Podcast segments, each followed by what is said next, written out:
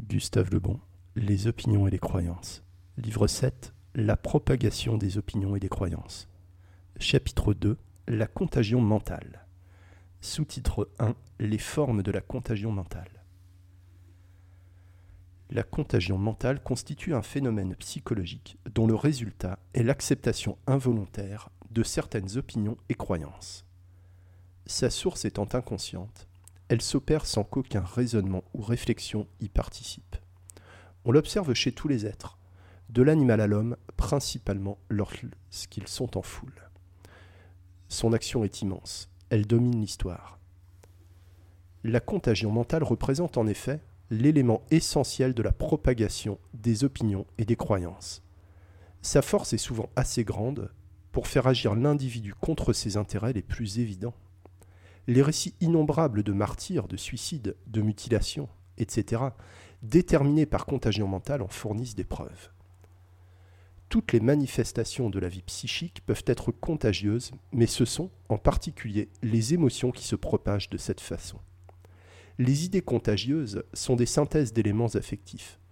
Dans la vie ordinaire, la contagion peut être limitée par l'action inhibitrice de la volonté, mais si une cause quelconque, changement violent de milieu en temps de révolution, excitation populaire, etc., viennent la paralyser, la contagion exercera facilement son influence et pourra transformer des êtres pacifiques en guerriers hardis, de placides bourgeois en farouches sectaires. Sous son influence, les mêmes individus passeront d'un parti dans un autre et apporteront autant d'énergie à réprimer une révolution qu'à la fomenter. La contagion mentale ne s'exerce pas seulement par le contact direct des individus. Les livres, les journaux, les nouvelles télégraphiques, de simples rumeurs même, peuvent la produire. Plus les moyens de communication se multiplient, plus les volontés se pénètrent et se contagionnent. Nous sommes liés davantage chaque jour à ceux qui nous entourent. La mentalité individuelle revêt facilement une forme collective. De toutes les variétés de contagion mentale qui nous étreignent, une des plus puissantes est, je l'ai déjà montré, celle du groupe social dont nous faisons partie. Aucune volonté n'essaie de s'y soustraire. Il dicte même le plus souvent nos opinions et nos jugements sans que nous nous en apercevions. Sous-titre 2. Exemples divers de contagion mentale. Les sentiments, bons ou mauvais, sont contagieux. Et c'est pourquoi le rôle de l'entourage dans l'éducation offre tant d'importance. Dis-moi qui tu hantes, je te dirai qui tu es, est un très juste proverbe. À la contagion mentale, par exemple, est due la formation d'une foule de jeunes criminels chassés de l'usine par des lois prétendues humanitaires. Sans autre préoccupation désormais que de flâner dans la rue, ils y entrent en relation avec des, des camarades dérobant aux étalages de menus objets et bientôt les imitent l'importance de ces vols augmente graduellement et des associations sont formées pour imiter des bandes célèbres. Le rôdeur de hasard devient bientôt un voleur professionnel dont la vie s'écoulera de prison en prison. Il acceptera d'autant plus facilement sa destinée qu'aucune action inhibitrice ne viendra limiter les effets de la contagion. Les magistrats sont en effet pleins d'indulgence pour tous les criminels et de bons philanthropes, un peu imbéciles, leur font construire d'élégantes prisons bien chauffées et pourvues de tout le confort moderne. La contagion criminelle se produit très souvent aussi grâce aux récits d'assassinats sensationnels racontés par les journaux. Le célèbre Jack l'éventreur eut de nombreux imitateurs dans plusieurs villes d'Angleterre. Les faits démontrant la contagion mentale sont si manifestes qu'il semblerait inutile d'y insister. Mais la fameuse mesure, décidée en Conseil des ministres d'introduire les apaches dans l'armée, prouve à quel point les gouvernants l'ignorent. Le plus modeste des psychologues aurait appris à ces médiocres hommes d'État combien cette révolution serait désastreuse et qu'il faudrait y renoncer bientôt. C'est ce qui arriva, en effet. Des diverses émotions, la plus contagieuse peut-être est la peur. On connaît son rôle capital dans la vie des individus et des peuples. Si elle n'a pas suffi à créer les dieux comme le soutenait Lucrèce, son influence fut manifeste dans leur genèse. Aussi puissante qu'au début de l'histoire, elle crée les paniques qui font perdre les batailles et peut même conduire ses victimes au suicide. La terreur de la dernière comète qui devait, disait-on, rencontrer la Terre, amena plusieurs personnes à se tuer. Elle ne dirige pas seulement les individus et les foules, mais encore les politiciens qui les mènent. Dans ma psychologie politique, j'ai montré que la peur fut l'origine d'un grand nombre de lois votées depuis 20 ans et dont les funestes effets se déroulent chaque jour.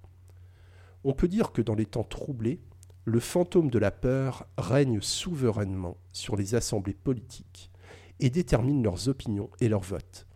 Il provoqua les plus féroces mesures de la Convention. C'est sous les griffes de la peur que Carrier faisait périr ses victimes dans d'affreux supplices, et que Fouquier-Tinville les envoyait par centaines à l'échafaud. La plupart des émotions sont aussi contagieuses que la peur. Les vrais orateurs le savent bien. Le vote de la Chambre qui renversa le ministre Clémenceau, en quelques minutes, fut, je l'ai déjà rappelé, le résultat d'une émotion contagieuse qu'un orateur de l'opposition sut provoquer. Les expressions, gestes et mouvements de la physionomie, traduisant les sentiments, colère, bienveillance, méchanceté, gaieté, etc., sont également contagieux. Il est sage, quand on sollicite une faveur, de prendre une mine souriante au lieu d'un air contraint. On a ainsi la chance de disposer à la bienveillance par contagion celui qui vous écoute. Sous-titre 3. Puissance de la contagion mentale. La contagion mentale est un phénomène absolument général, observable aussi bien chez les animaux que chez l'homme. Un cheval a-t-il un tic dans une écurie, tous les autres l'acquièrent bientôt. Si l'un des chiens d'une meute aboie, les autres l'imitent aussitôt. Quand un mouton fuit, tous les moutons le suivent. La contagion mentale peut être assez forte, je le disais plus haut, pour l'emporter sur l'instinct de la conservation et conduire l'individu à sacrifier sa vie. On a souvent répété l'histoire des quinze invalides, cependant au même crochet d'un couloir, et celle des soldats qui se suicidèrent dans la même guérite. Les faits de ce genre sont innombrables, j'en emprunte quelques-uns au docteur Nass. Qu'un suicide sensationnel soit raconté par la presse dans tous ses détails, bientôt il sera répété par quelques déséquilibrés. Au lendemain de l'affaire Siveton, on a noté plusieurs asphyxies volontaires par le gaz. C'est surtout en Russie, pays de mysticisme, que les épidémies d'auto-homicide ont causé d'immenses ravages. Au temps des persécutions religieuses, les prophètes prêchaient le suicide par le feu. Une seule fois, 600 personnes périrent du même coup dans les flammes. Un historien des religions russes estime à 20 000 le nombre des victimes de 1675 à 1691.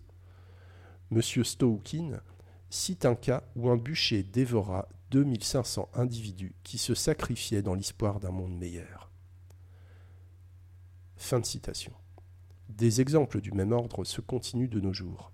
C'est par contagion mentale que se propagent en Russie les scopsies qui se soumettent à une castration volontaire et une autre secte dont les membres se font enterrer vivants. La contagion mentale est assez puissante pour créer dans l'esprit une représentation quelconque. Elle engendrera donc facilement l'apparence d'une maladie qui à la longue pourra devenir maladie réelle. Un savant chirurgien des hôpitaux, le docteur Piquet, a rapporté récemment qu'à la suite d'un cas de mort par appendicite, 15 officiers sur 25 que comptait un détachement salitèrent en présentant tous les symptômes classiques de l'appendicite on les guérit par suggestion. Sous-titre 4. Influence de la contagion dans la propagation des croyances religieuses et politiques.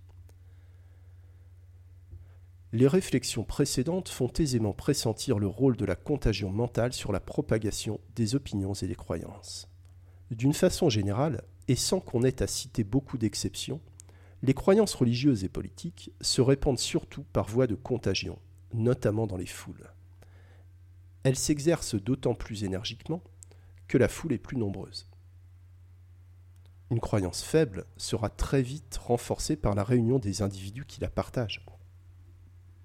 Grâce à la puissance de la contagion, la valeur rationnelle de la croyance propagée est sans importance.